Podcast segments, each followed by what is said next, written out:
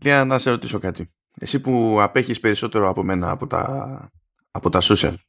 Ναι. Πώς, πώς, πώς ένιωσες τη, την όλη φάση με τις έξι ώρες που έλειπε από όλο το, το Facebook και οτιδήποτε σχετικό με Facebook. Πώς φάνηκε; Ε, η αλήθεια είναι ότι ήταν περίεργο και θα σου πω γιατί. Καλώς ήρθατε καταρχάς στο Vertical Slice 137. Ελπίζω να είστε όλοι καλά και να είστε έτοιμοι για ένα ακόμα roller coaster ποιότητας που δεν υπάρχει πουθενά άλλου στο ελληνικό ίντερνετ όσον αφορά στην ανάλυση των games και άλλων πραγμάτων βέβαια. Και μια, μιας και είπε roller coaster, ε, ναι και εγώ ελπίζω να είστε όλοι καλά, αλλά επειδή δεν είστε όλοι εμβολιασμένοι, το κέρατό σας. Συνέχισε.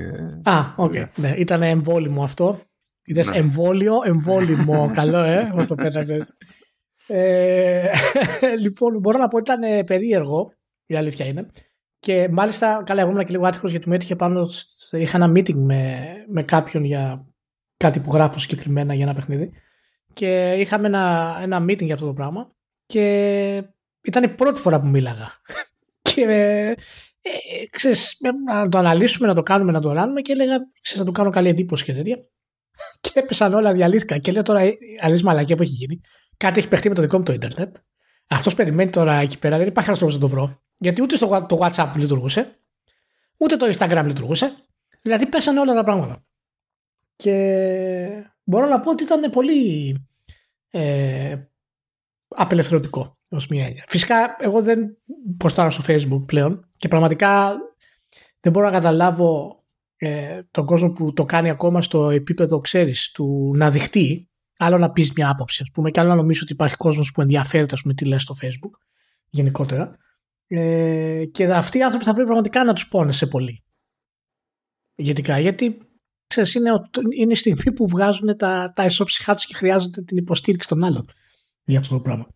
Ε, Καλά τώρα, εντάξει, για τέτοιο, για τέτοιο στυλ χρήστη, χρήστη δεν έχω δεν έχω καμία συμπόνια, αλλά αλήθεια είναι ότι υπάρχουν ε, τέτοια δηλαδή. Οι περισσότεροι έτσι είναι. είναι και, και, και, και δεν το καταλαβαίνουν κιόλας. Εντάξει. Το θέμα είναι ότι υπάρχουν τέτοιο. Ότι ήταν ζημιά για, για δουλειές. Ήταν ζημιά, ξέρω εγώ, για ξέρεις ε, συγκεκριμένους τύπους επαγγελματιών και. Ε, βέβαια, βέβαια. Επηρέασε, επηρέασε και τη βιομηχανία μας. Ε... Ναι, ναι.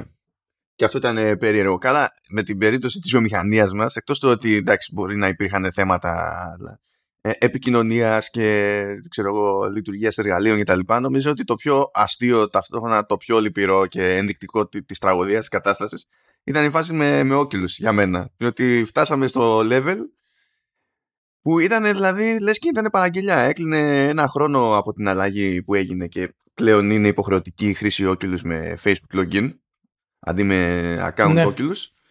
Και φτάσαμε σε μια φάση που έχει ο άλλος το hardware μπροστά του μέσα στη μάπα του κυριολεκτικά αν το έχει φορέσει κιόλας. Έχει αγοράσει παιχνίδια και επειδή δεν λειτουργεί το Facebook login είναι όλα νεκρά. Ναι, ναι, ναι. Δεν έχει χαλάσει το hardware, δεν έχουν πρόβλημα τα παιχνίδια, αλλά είναι όλα νεκρά. Και αυτό τρώω είναι. Ένα, τρώω ένα νορβηγικό μπισκότο τώρα, συγγνώμη. τι, τι κάνει ένα μπισκότο νορβηγικό, Ελία. Κάνει κρίτς κρίτς. Σε αντίθεση με όλα τα υπόλοιπα μπισκότα. Άρα φαντάζομαι το, και, τα, και τα Μιράντα Παπαδοπούλου είναι νορβηγικά, ενδόμηχα. Που είναι που τον να πεταχτεί τώρα ναι, να ναι, κάνω ναι. διαφήμιση. Ναι. Αυτό είναι. Να σε ρωτήσω, είναι. Καταρχάς δεν μπορώ να καταλάβω γιατί πέφτουν όλα μαζί. Κοίτα, για μερικές ώρες δεν είχε καταλάβει ούτε, ούτε η ομάδα ναι. του Facebook γιατί είχαν ναι. όλα μαζί. Θα ήταν πολύ ενδιαφέρον να ήταν ένα τρομοκρατικό χτύπημα κατά κάποιο τρόπο. Αλλά δυστυχώς δεν ήταν. Ε, θα είχε πολύ ενδιαφέρον δηλαδή για μας η όλη διαδικασία. Ε, αξίζει να πούμε πάντως ότι είναι μια ακόμα ένδειξη του πόσο δικτυωμένα είναι τα πάντα και πόσο έχουμε φτάσει στο σημείο πλέον να εξαρτιόμαστε για την επικοινωνία μας αλλά και για την κοινωνική μας ας πούμε, συνοχή σε μεγάλο βαθμό από τα social media. Και αυτός είναι ένας από τους πρώτους λόγους που ε, κατάφερα μετά από αρκετό καιρό και κόπο να ξεκόψω εντελώς από αυτό το πράγμα. Ε, και είναι πραγματικά, από τη μία είναι, είναι καλό, είναι μέρος της εξέλιξης της τεχνολογίας αυτό το πράγμα. Δεν μπορούμε δηλαδή να το προσπεράσουμε. Θα το βιώσουμε και το βιώνουμε. Αλλά τέτοια σκηνικά ε, όσο μας δείχνουν επίσης και τη, όσο συμβαίνουν μας δείχνουν επίσης και το πόσο δεμένοι είμαστε πόσο εκλοβισμένοι είμαστε σε αυτό το πράγμα και έχει πολύ πλάκα γιατί πολλοί κόσμος μετά είπε εντάξει μου δεν έγινε και τίποτα που ήταν 6 ώρες και τα λοιπά εγώ προσπαθούσα αρκετή ώρα να μπω αλλά δεν έπαιρνα δεν πειράζει προσπαθούσε όμως αρκετή ώρα να μπει αλλά δεν πειράζει που δεν έμπαινε και σκέφτομαι σκέψου να γίνει αυτό για μια εβδομάδα Σφάγει, να σου πω κάτι. Ε, εγώ, εγώ μακάρι. Ε, εμένα με βολεύουν αυτές οι ταρζανιέ από ποια άποψη; Από την άποψη ότι όταν γίνονται κάτι τέτοια, ε, πάβω να είμαι ο τρελός του χωριού που επιμένει ότι αυτά τα πράγματα πλέον είναι utilities. Τα ίδια έλεγα με τον Λεωνίδας στο, στο Command OS. Ότι δεν είναι απλά μια random πλατφόρμα. Δεν είναι απλά μια, ένα μέρος στο οποίο πετάγομαι και λέω το μακρύ μου και το, και το κοντό μου. Όταν έχει φτάσει ε, όταν έχει τέτοια επίπεδα χρήσης σε παγκόσμια κλίμακα, πλέον είναι utility. Όταν εξαρτώνται τόσα πράγματα από κάτι τέτοιο, πλέον είναι utility. Δεν, δεν μπορούμε να κάθομαστε να λέμε πούρδες όλη, όλη την ώρα. Είναι, είναι, είναι σε μεγάλο βαθμό, ναι. Υπάρχει λίγο έτσι μια, ε, μια λεπτομέρεια εδώ ότι στην ουσία δεν μπορείς να αλλάξεις utility εύκολα, όπως μπορείς να αλλάξεις αλλού σε άλλες διεργασίες. Δηλαδή, όταν τόσα πολλά πράγματα είναι συνδεδεμένα σε αυτό το utility, γιατί δεν μιλάμε τώρα για τα δικά σου πράγματα, μιλάμε και για ανθρώπους με τους οποίους επικοινωνείς. Ε, ναι. Οπότε είναι, ξέρεις, είναι όντως η διαδικασία που εμπλέκεσαι και προσπαθείς να βγάλεις άκρη ε, πολύ δύσκολη. Σε... Α, πιο εύκολα αλλάζω πάροχο ηλεκτρικού ρεύματος ναι. παρά κόβω τελείως οτιδήποτε σχετίζεται με ναι. Facebook.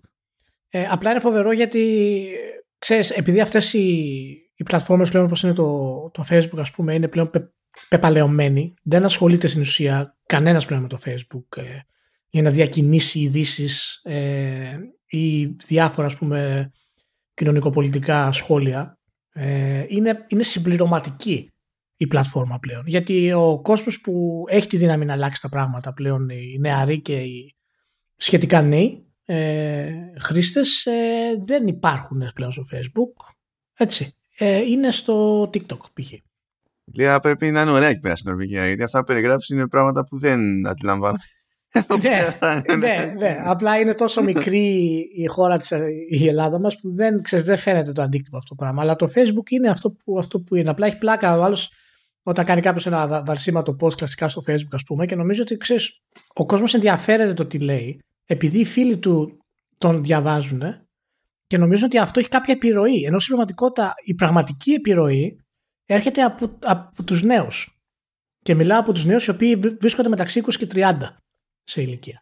Αυτές οι πλατφόρμες και το πώς αυτοί χρησιμοποιούν τα πράγματα έχουν τη δύναμη να φέρουν νέες ιδέες γενικότερα και να, να επηρεάσουν με τις κινήσεις τους και τα σχόλιά τους. Και πραγματικά πιστεύω ότι ούτε μεγάλο ποσοστό αυτών ε, δεν είναι στο Facebook πλέον στην Ελλάδα. Δεν έχω καμία, κανένα data να το στηρίξω αυτό. Ε, έχω αίσθηση. Έχω αίσθηση. Το, ότι τρέχει και εδώ το TikTok τρέχει, αλλά on an infinite time scale ε, ε, στην τελική ούτε αυτό παίζει ρόλο. Όχι, δεν παίζει ρόλο. Εμπορικά παίζει ρόλο, ξέρω αυτή τη στιγμή. Από άποψη μάζα και τα λοιπά. Δηλαδή ότι έχει λαό και τα πάει λέγοντας. Αλλά κάνουμε jumps. Δηλαδή, ε, ακόμα και στο κομμάτι που εκεί καταλαβαίνεις που, που κινείται το πράγμα, τουλάχιστον ποια είναι η γενική αντίληψη και στο διαφημιστικό και ιστορίες κτλ ε, μέσα σε, σε 10 χρόνια έχουμε ακούσει ότι το YouTube είναι το μέλλον, το, το Instagram είναι το μέλλον, το TikTok είναι το, το μέλλον και περιμένω του χρόνου του παραχρόνου να ακούσω ότι κάτι άλλο είναι το μέλλον. Μονίμως κάτι είναι το μέλλον, αλλά αυτό το μέλλον είναι για 2-3 χρόνια. δεν, δεν κρατάει παραπάνω, είναι μέχρι εκεί. Και δεν, ε, έχω βαρεθεί να τα κυνηγάω πλέον. Δηλαδή είναι ένας κινούμενος στόχος και δεν, ε, ε, δεν θέλω τη σχετική κούραση. Δεν, δεν. Ναι. Κοίτα, αυτά πάνε και με το πώς ε, αλλάζει η πληροφορία. Έτσι. Δηλαδή, στην ουσία αλλάζουμε τόσα πολλά ε, utilities, όπως τα λες, οι platforms, ακριβώς επειδή αλλάζει ο τρόπος που παρέχεται η πληροφορία και το ποια πληροφορία έχει ενδιαφέρον. Δηλαδή, παραδείγματος χάρη στην Νορβηγία, ε, αλλά και ανά τον κόσμο σε πολύ αναπτυγμένες χώρες, ε, ε, οι, οι νέοι, ας πούμε, δεν ενδιαφέρονται για να έχουν μια εμπεριστατωμένη άποψη για κάτι. Τους ενδιαφέρει το, το pinpoint. Και το TikTok κάνει αυτό το πράγμα. Δηλαδή θες να δεις μια είδηση 15 δευτερόλεπτα τι σημαίνει, ας πούμε. Τάκ, θα γίνεις subscribe σε το ειδησιογραφικό σου με του TikTok. Τάκ και θα πάρεις την είδηση αυτή που θέλεις. Δεν έχουν χρόνο για παραπάνω. δεν έχουν χρόνο να κάνουν browsing την πληροφορία στο facebook, να δουν εικόνες, να μπουν σε site τόσο πολύ. Αυτό είναι για πιο μεγάλες ηλικίες. Και είναι χαρακτηριστικό του πώς αλλάζει ε, η πληροφορία ε, και η χρήση της πληροφορίας μάλλον καθώς μεγαλώνουν ε, οι, οι πλατφόρμες αυτές όλο ένα και περισσότερο. Αλλά σίγουρα υπάρχει ταβάνι.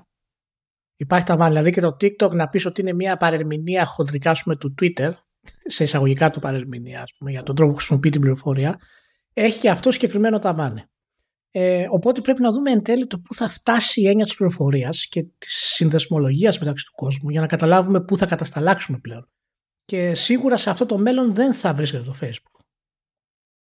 Και... Καλά, δεν καταλαβαίνω, αφού ετοιμάζει το Metaverse το, το Facebook. Ναι, εντάξει, ναι, Αυτό, εάν, α, ναι, το ξέχασα. Το Metaverse είναι το μέλλον πλέον. Ναι, έτσι; Εάν, ναι, εάν, εάν, κάνει τέτοιο πράγμα, ας πούμε, και το πετύχει, ναι, προφανώς ε, θα πάρει τα 3,6 πώς είναι, δισεκατομμύρια πούμε, στο Facebook και θα τους περάσει σε ένα Metaverse στην ουσία, διατηρώντας όλα τα πράγματα και δίνοντάς τους πιο συγκεκριμένες πληροφορίες κτλ. Αλλά ε, εντάξει, να, δούμε, να δούμε αν μπορέσει ποτέ να το κάνει. Θα βάλω ένα έτσι μακρά πνοή στοίχημα. Ε, το Metaverse είναι μια μπουρδα. δηλαδή, ειδικά, ειδικά έτσι όπως προσπαθούν τέλος πάντων τουλάχιστον σε πρώτη φάση να το κάνουν να λειτουργήσει είναι μια μπουρδα το, το Metaverse ε, κάθε φορά που αναφέρονται σε κάποιο λογοτεχνικό έργο που υποτίθεται ότι έχει οριοθετήσει το Metaverse κτλ. ξεχνάνε ότι συνήθως στο αντίστοιχο λογοτεχνικό έργο επιστημονικής φαντασίας το Metaverse υπάρχει σε ένα κόσμο που δεν υπάρχει ήδη το διαδίκτυο. Έχουν μπερδευτεί λίγο. Και δεν είναι τυχαίο αυτό το πράγμα. Ε, γιατί έχει να παίξει διπλό ρόλο το, το Metaverse. Και έχω να πω ότι ο αγαπητός ο, Μέγας Φανφάρας αλλά τέλος πάντων γλυκούλης δεν, δεν μπορώ να πω ε, Tim Sweeney ε, όταν θέλει να εξηγήσει ποιο είναι το ιδανικό μέλλον του Metaverse ε, πρώτα λέει ότι το ιδανικό είναι να συμμετέχουν όλα τα brands και μετά λέει το ιδανικό είναι να συμμετέχουν όλοι οι χρήστες ε, ναι, ε, καταλαβαίνετε. θα είναι μια μπουρδα. Θα μας πρίξουν τα σηκώτια μέχρι να μην μείνει άλλο σηκώτη, ρε παιδί μου, και μετά να είναι κάτι άλλο πάλι το μέλλον. Κάπω έτσι θα τη βγάλουμε, μου φαίνεται. Πού να ξέρετε τώρα, πού είναι, πού είναι η Sony, θυμ... θυμάσαι τη Sony με το PlayStation Home; Κοίτα, το να έχεις όνειρα δεν είναι κακό. Πρέπει να τσιμπιούνται τώρα. Θα σου πει το τώρα έπρεπε. Δηλαδή να πατήσουμε πάνω στο, στο κύμα. Ξέρω εγώ, να είμαστε κι εμείς cool kids. Τώρα πού να το πούμε πάλι; Ε, θα, εσύ, ναι. δεν, δεν σου άρεσε, δεν κατάλαβες το, το σχόλιο που έκανα για το Κένα που είναι καλύτερο από το. Α, ναι, ήθελα, να, ήθελα να σε ρωτήσω εσύ, γιατί πραγματικά δεν καταλάβαινα τι συνέβαινε εκεί πέρα. Ούτε έχω καταλάβει τι συνέβαινε. Απλά σίγουρα θα έχει να κάνει με το το Κένα πλέον είναι, κάνει το Zelda παροχημένο. Έχω δει πολλά νέα τέτοια ε, σχόλια από καινούρια Facebook φιντάνια του PlayStation που εμφανίζονται κυρίως σε site τώρα, σε σελίδες site τα οποία δεν θέλω να κατονομάσω. Ε, και τα παρακολουθώ, ξέρεις, έτσι για πλάκα να δω τι ποστάρουν ρε παιδί μου κτλ. Και Γιατί είναι από φιντάνια του PlayStation, αφού αυτό βγαίνει και σε PC και μετά θα βγει και στο οτιδήποτε άλλο. Τι, ε, καλά, ρε, έλα ρε μάνα τώρα. Έλα ρε μάνα. συγγνώμη, συγγνώμη, δεν θα επαναληφθείς. Έλα, 30 χρόνια σε κουρμπέτης. Σε παρακαλώ. Οπότε, ναι, ε, γι' αυτό το έγραψα. Γιατί ξέρεις, το κάνει παροχημένο, έχει ακουστεί. Έχει, έχει είναι πιο μοντερνοποιημένο κτλ. Μισός διαδικασίας. Ε, και να πούμε για το Κένα. Τώρα φεύγουμε λίγο από τη ροή. Απλά να το συμπληρώσω γιατί θέλω να μου πεις και για το Lost Chance μετά. Θέλω να κάνω μια συζήτηση για αυτό λιγάκι. Ε, είναι χαρακτηριστικό ε, της δύναμης του, του brand PlayStation που ένα παιχνίδι το οποίο μετά σε άλλη πλατφόρμα θα έπαιρνε 6 με 7 ε, οι reviewers το έχουν βάλει 8 και 9. Και ένα από τα πράγματα το οποίο έχουν πρόβλημα ε, που είναι ο πυρήνας του παιχνιδιού είναι το, είναι το compact. Είναι η μάχη, είναι το σύστημα μάχης. Ότι είναι, ότι είναι αρκετά απλοϊκό και το επίπεδο δυσκολίας του είναι τελείως ε, ανορθόδοξο. Δηλαδή, άμα το ανεβάσεις λίγο, γίνεται Dark Souls και στην ουσία έχεις έχεις τρεις επιλογές να κάνεις επιθέσεις. Ενώ άμα το κατεβάσεις ε, λίγο κάτω από το normal, ε, είναι παραμύθι ας πούμε. Και δείχνει ακόμα μια φορά τη δύναμη του brand όπου reviewers που άλλους τίτλους τους ρίχνουν ε, για τέτοια βασικά σφάλματα για τη μάχη και εκθιάζουν ένα-δύο-τρία άλλα πράγματα ας πούμε. Το και ένα διατηρεί ας πούμε αυτή την κατάσταση ως ε, κάποιο hardware κομμάτι ας πούμε του PlayStation. Ε, δείγμα ας πούμε του τρομερού PlayStation και επηρεάζει το, τους reviews σε, σε μεγάλο βαθμό. ε, είναι από τα μεγάλα κρίματα στην ουσία των reviews και δεν θα αλλάξουν και θα πω και ένα τελικό σχόλιο για να το κλείσω. Το review των Easy Allies ε, το οποίο κυρίως θα παρακολουθώ γιατί έχουν ωραίο, ε, έχουν ωραίο narration στο πώς τα λένε. Ε, κατέληγε στο τέλος και έλεγε ότι το Kena ξέρω εγώ δεν είναι ένα καλό παιχνίδι. Έχει αυτά τα προβλήματα, είναι έτσι και προσπαθεί να πει μια ωραία ιστορία. Ε, και η τελική βαθμολογία ήταν 8 Οπότε, οπότε δεν, ε, δεν, είναι, δεν είναι ιδιαίτερα καλό παιχνίδι, αλλά είναι ωραίο. Απλά προσπαθεί να πει μια ιστορία. Και ναι, ναι, ναι, και, και είναι 8. Εν τω μεταξύ, όλοι μιλάνε για τα υπεργραφικά των Υπήρου. Κανένας δεν αναφέρει ότι για να γίνουν αυτά τα γραφικά έτσι πρέπει να είναι σόκλειστα τα πάντα. Και το, το Kena είναι στην ουσία corridor based παιχνίδι. Ε, αυτά δεν παίζουν ρόλο Εντάξει, τώρα αυτό, τώρα αυτό σχετικό έτσι, γιατί δεν είναι αυτόματα καταδίκη παιδί, με αυτό το πράγμα. Όχι, δεν το έχω αγγίξει το παιχνίδι, δεν έχω συγκεκριμένη όχι, εικόνα όχι, το λέω, το λέω από την άποψη ότι κάποιος που αναφέρει ότι τα γραφικά είναι τα καλύτερα που έχει δει, δεν παίρνει ε, υπόψη του το γιατί είναι τα καλύτερα γραφικά που έχει δει. Και αυτό παίζει ρόλο. Δηλαδή το Kena, ας πούμε, παραδείγματος χάρη, ενώ είναι αυτό που είναι, δεν έχει καλύτερα γραφικά από το Red Dead Redemption 2 στο PlayStation 4. Άμα βάλεις δηλαδή το επίπεδο των γραφικών συνολικά και ναι, το, okay το τι μπορούσε να επιτευχθεί από το θέμα animation, λεπτομέρειας, simulation, όλα αυτά τα πράγματα. Ε, και αυτό συνήθως οι κριτικοί επιλέγουν το τι τους αρέσει, το τι τους ακούγεται περισσότερο. Επιλέγουν, ξέρεις, θα το χρησιμοποιήσουμε αυτό, άρα έχει τα καλύτερα γραφικά αυτή τη στιγμή. Το γιατί τα έχει δεν μας νοιάζει. Είναι, είναι OK, ας πούμε. Σαν να, σαν, να, σαν να ακούω σχόλια για το Bouncer τη Square Enix στο PlayStation 2. Τώρα, παιδιά, όποιος Όποιος, έτσι. Είναι, είναι πληγή αυτό. Κάτι αλλά... είπαμε για, για 30 χρόνια στο κουρμπέτι. Πας πολύ πίσω.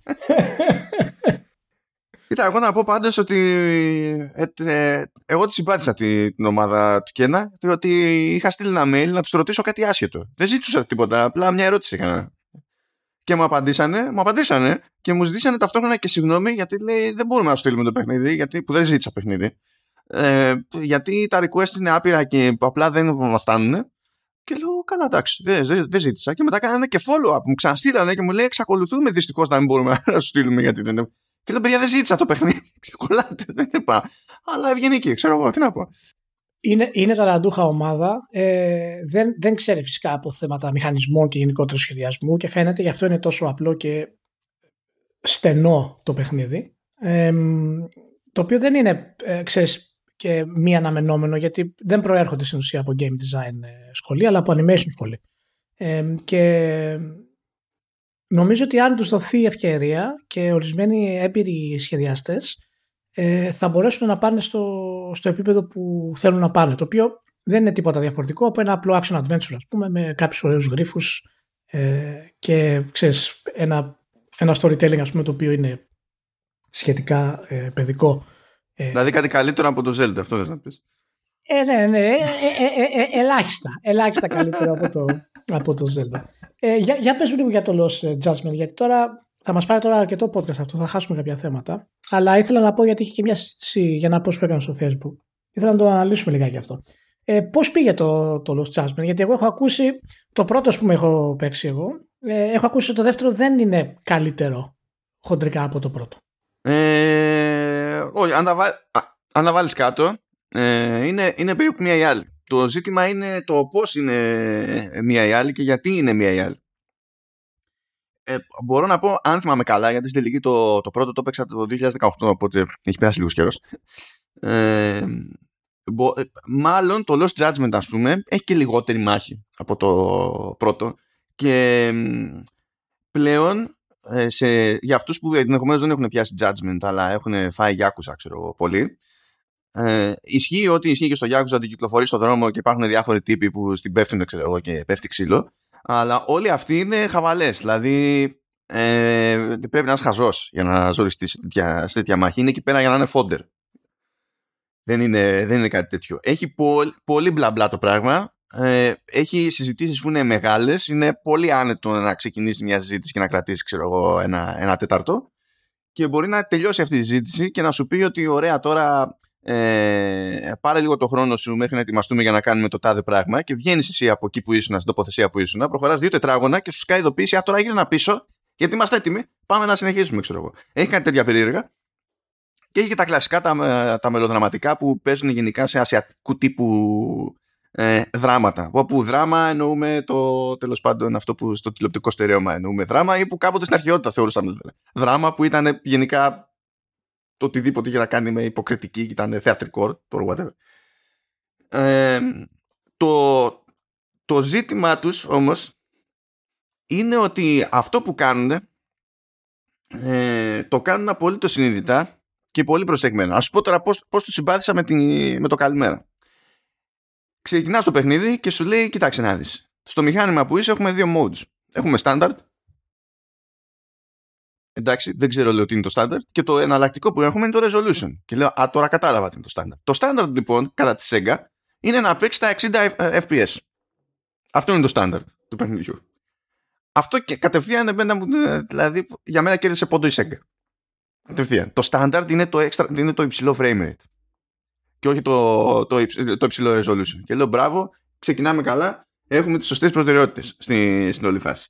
Σχεδόν σε όλο το παιχνίδι με εξαίρεση δύο φορές ας πούμε, που έπαιξα 32 ώρες περίπου, σε δύο περιπτώσεις μπορώ να πω ότι με το μάτι φάνηκε ότι για κλάσμα του δευτερολέπτου ζορίστηκε το frame rate το εννοούσαν οι τύποι. Το εννοούσαν και σε κάτι μάχες που ήταν ηλίθιες. Δηλαδή ήμουνα εγώ με άλλους τρεις που ήταν και καλά φίλοι και επί της οθόνης υπήρχαν άλλοι 25 εχθροί και γινόταν κακομοίρας. Και δεν λύγιζε. Δεν το ενδιαφέρε καθόλου. Δεν λύγιζε. Το είχαν τα λειτουργεί όπως πρέπει στο, στο μηχάνημα. Θα μου πεις εντάξει τι έγινε είναι το τεχνικό της υπόθεσης.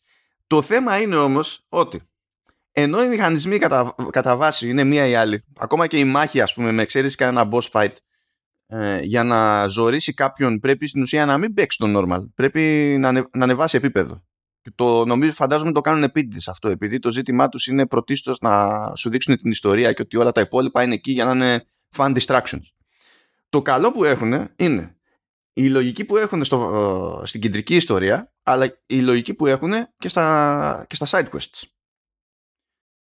που εξακολουθώ να πιστεύω ότι αυτά τα πράγματα και ειδικά τα side quests τα προσεγγίζουν καλύτερα από τους περισσότερους σε παρόμοια είδη παιχνιδιού. Πες μου τώρα εσύ Ηλία αν το πρώτο πράγμα που σου έρχεται στο μυαλό είναι το όνομα Sega όταν σου λέει κάποιος ότι σε ένα παιχνίδι υπάρχει μια υπόθεση σεξουαλικής παρενόχλησης και φτάνει ο πρωταγωνιστής να αμφισβητεί τη μαρτυρία του θύματος με straight face. Ε, ναι, το καταλαβαίνω το point ε, που λες και όντως ε, δεν σου έγινε κατευθείαν στο μυαλό. Ναι, είναι... Γενικά σχεδόν κανένας δεν σου έγινε στο μυαλό. Πήγη. ναι. ε, εγώ θέλω να πω κάτι το οποίο όμως ε, θα ακουστεί αρνητικό σε βαθμό ε, ενώ είμαι φαν των παιχνιδιών Yakuza εννοείται. Ε, και νομίζω ότι είχαν και, και, και ωραίο κλείσιμο ε, σαν σειρά. Ε, να πω ότι το, ε, το Like a Dragon θεωρώ ότι είναι υπερτιμημένο. Ε, θεωρώ ότι το στούντιο έχει αυτό το, ε, το την εικόνα ότι αφού προέρχεται από εκεί έχει κάποια ποιότητα ας πούμε. Ε, το οποίο σε έναν βαθμό ισχύει. Αλλά θέλω να πω ότι αν τα βάλεις κάτω, η, η εξέλιξη γενικότερα του gameplay ε, είναι, είναι ιδιαίτερα αργή. Και μετά από τόσες ας πούμε γενιές ε, θα περίμενα να έχουμε κάνει κάποιο ας πούμε αρκετά μεγάλο leap. Ε, ισχύει αυτό που λες ότι είναι συνειδητά το κάνουν αυτό. Δηλαδή ξέρουν τι κάνουν οι άνθρωποι. Δεν είναι έχουν ένα στυλ και προσπαθούν να το τελειοποιήσουν όσο γίνεται. Α πούμε, έχουν αυτό το ιαπωνικό ας πούμε, ταπεραμέντο. Παρ' όλα αυτά όμως, ρε μάλλον θέλω να πω ότι και τεχνικά όμως ε, δεν έχω μείνει ευχαριστημένος. Να σου πω την αλήθεια. Ε, τα cutscenes είναι καταπληκτικά στα παιχνίδια αυτά και από το ε, Like a Dragon ας πούμε μέχρι και τα τελευταία το Judgment αλλά δεν μπορεί τώρα σε ένα τόσο μικρό χώρο να έχεις τόσα πολλά pop-ups. Αυτό το πράγμα είναι κάτι το οποίο εμένα με ενοχλεί πάρα πολύ το ξέρω, δεν, ναι. το, δεν, δεν το καταλαβαίνω αυτό το πράγμα. Δεν μπορεί να μην έχεις pop-up στο Red Dead Redemption 2 και να έχεις συνεχή pop-ups ας πούμε παντού σε μια, μια τοποθεσία όπως είναι το Καμουρότσο ας πούμε. Ναι, κοίτα, ε, για αυτό που, για αυτό που λες, έχω, έχω την ίδια θεωρία που είχα και στο Tales of Arise. Δεν το λέω σαν δικαιολογία. Θεωρώ ότι είναι μια δυναμία των Ιαπώνων γενικότερα, παιδί μου. Νομίζω ότι για να πετύχουν, για να πετύχουν αυτό που θέλουν να πετύχουν γενικά στο look και το στυλ του παιχνιδιού κτλ.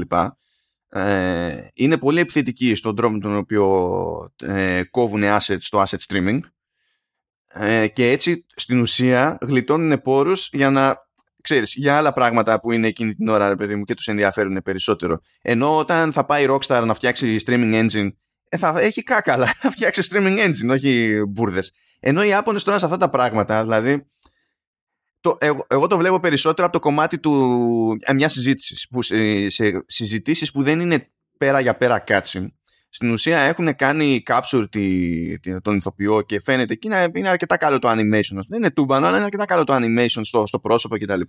Αλλά βλέπεις ότι το λαιμό και κάτω το μοντέλο είναι ακίνητο. Και επειδή ξέρουν ότι αυτό δείχνει, δείχνει disconcerting δηλαδή στον άλλον, έτσι και το αφήσεις, μονίμως σε τέτοιες περιπτώσεις η κάμερα κάνει ένα πάρα πολύ αργό και ήπιο παν. Κινείται λίγο η κάμερα για να μην κάνει register στο μυαλό σου ότι ο άλλος από το λαιμό και κάτι είναι νεκρός στην ουσία.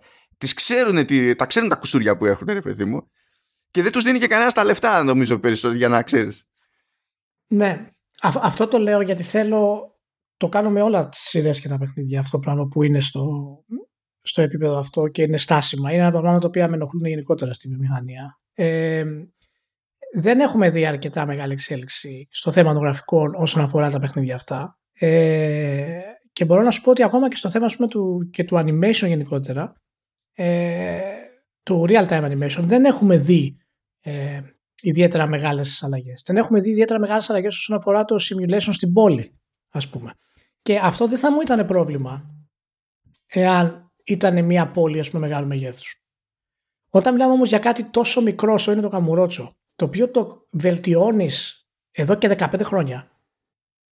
Πρέπει σε ένα σημείο να πεις ότι μέχρι εδώ είναι αρκετό, τώρα θα ασχοληθούμε με, με αυτό το κομμάτι. Γιατί ήταν ένας από τους λόγους που ε, εμένα προσωπικά με, μου ήταν βαρετό η, η, να, να παίξω ας πούμε το Like a Dragon που δεν λαμβάνει χρόνο καμουρότσο, αλλά το στήσιμο είναι ίδιο η προσέγγιση αυτή. Δηλαδή έχεις τα ίδια προβλήματα, έχεις τα ίδια προβλήματα ε, τις ίδιες ας πούμε σχεδιαστικές επιλογές όσον αφορά το που είναι τα εστιατόρια, το πώς θα κάνεις τις μάχες ε, και αλλάζοντας το, σε turn-based το σύστημα εν τέλει στην αρχή είναι, είναι εξαιρετικό και λες πολύ ωραίο το turn-based ούτως ή άλλως κάποιες ηλικίες εμείς το έχουμε και στην καρδιά μας αλλά στην εξέλιξη του παιχνιδιού όταν χτυπάς 40 και 50 ώρες χάνει το ρυθμό του πάρα πολύ.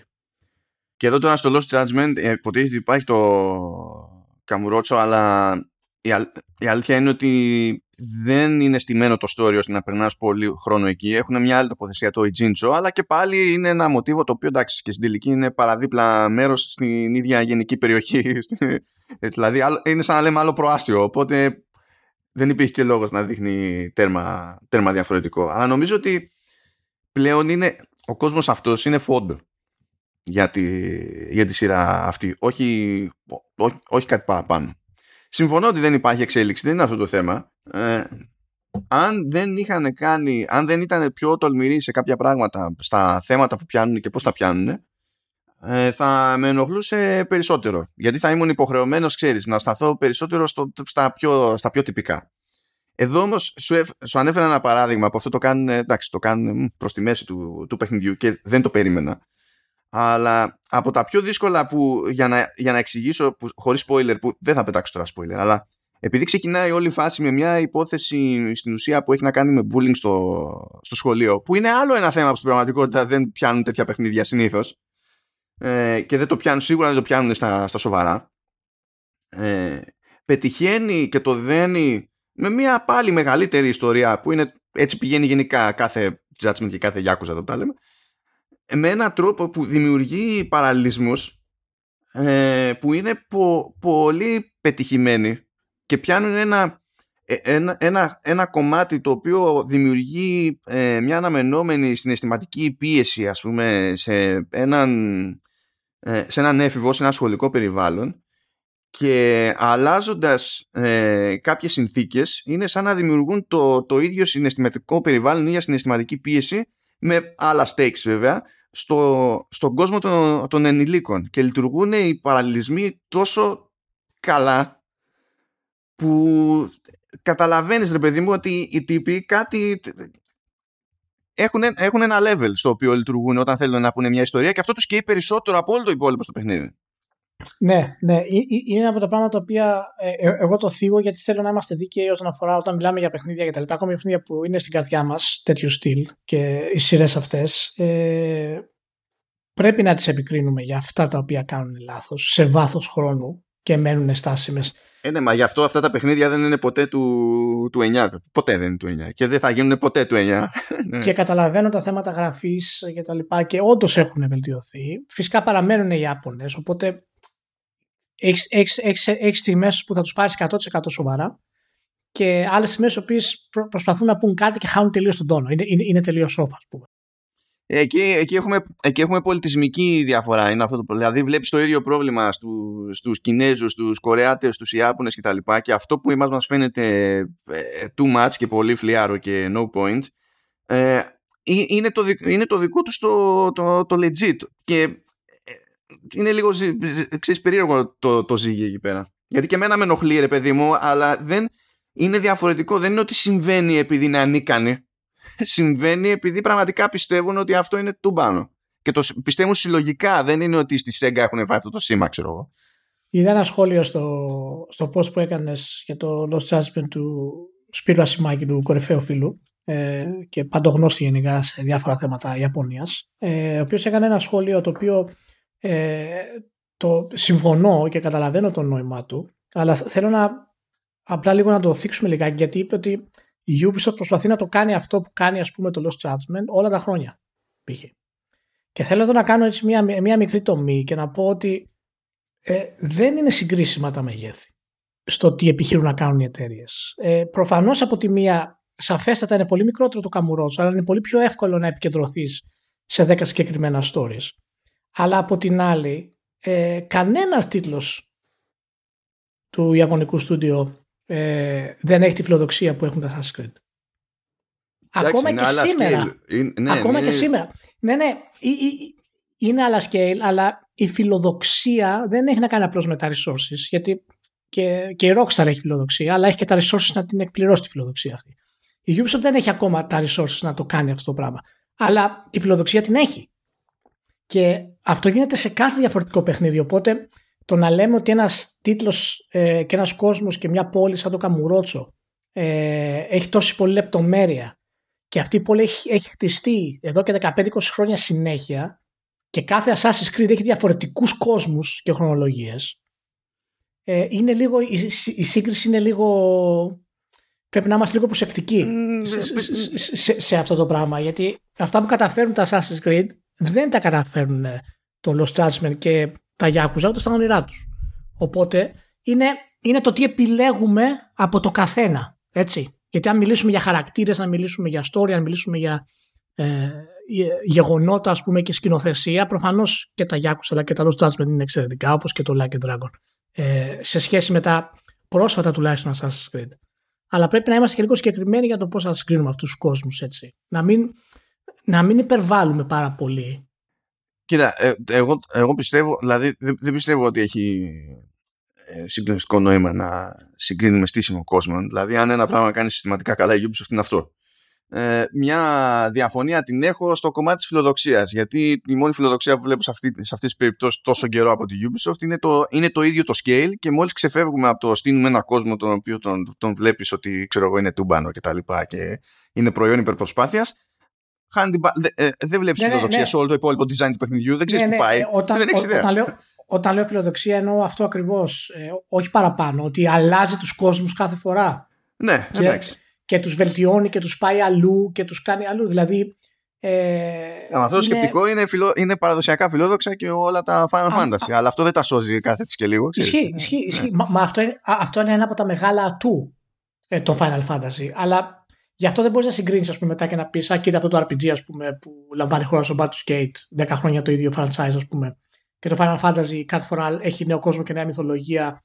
Ε, εκεί κερδίζει, ας πούμε, το, η ιαπωνική ας πούμε, προσέγγιση, γιατί είναι κάτι σχεδόν αδύνατο να γίνει.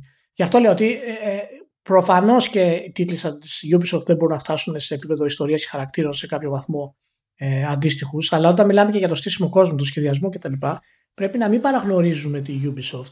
Γιατί την έχουμε κράξει ούκο λίγες φορές και για σωστούς λόγους ε, για το τι κάνει. Είναι, είναι κάτι το οποίο γιατί μέσα στα χλωρά καίγονται και τα ξερά. Ή μέσα στα ξερά καίγονται και τα χλωρά. Στα ξερά καίγονται. Ναι, ναι, ναι. Εντάξει, ε, συνοηθήκαμε. Ναι, πρέπει να είμαστε λίγο συγκεκριμένοι να μην παραγνωρίσουμε το τι καταφέρνει η Ubisoft με την φιλοδοξία της. Έτσι. Ε, τώρα εντάξει, τα, τα υπόλοιπα τα έχουμε αναλύσει πολλές φορές. Ε, αυτό.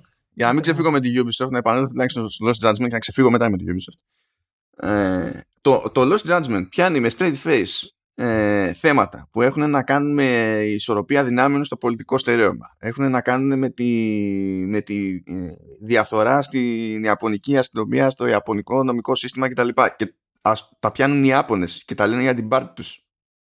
Έχουν αυτό το κλασικό το ότι ε, αργά ή γρήγορα οι χαρακτήρες στην ιστορία μας σε κάποιο βαθμό ε, είτε εξηλαιώνονται είτε δείχνουν ότι έχουν τα φόντα να εξηλαιωθούν που αυτό είναι επίσης ένα super duper ασιατικό κουσούρι γενικότερο δηλαδή ε, αλλά στη Δύση ας πούμε ζορίζονται περισσότερο να αναφερθούν σε μία χώρα και να δείξουν ότι η τάδε χώρα έχει κάποιο εγγενές πρόβλημα ας πούμε.